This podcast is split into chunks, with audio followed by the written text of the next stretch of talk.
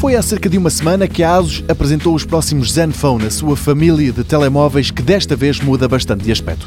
A inspiração foi buscá-la toda ao iPhone 10 e ainda bem que o fez, porque apesar da parte frontal parecer uma cópia do super smartphone da Apple, a verdade é que esta se trata da mais bonita geração de Zenphones de sempre. E depois ainda a parte traseira dos equipamentos que até nem é nada parecida com a dos iPhone 10. Na prática, os novos Zenfone são três: o Lite, mais barato e menos interessante do trio, o Zenfone 5Z, que vai ser o mais poderoso deles todos e que mesmo assim não deverá ultrapassar os 500 euros, e o Zenfone 5 normal.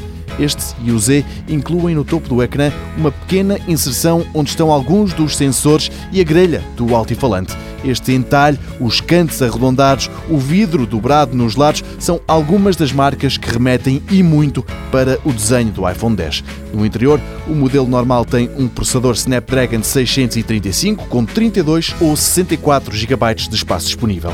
A câmara principal é de sensor duplo e de 12 megapixels. A das selfies não é tão boa, mas permite captar fotos com um ângulo mais aberto do que é a norma, 120 graus. Na apresentação, a ASUS fez questão de dizer que trabalhou o software do Zenfone 5 de forma a que ele seja mais autónomo na altura de tomar algumas decisões. Quem ganha é o utilizador, que perde menos tempo nessas alturas. O que não foi revelado foi o preço. Isso só se saberá mais lá para a altura em que for posta à venda, ou seja, abril.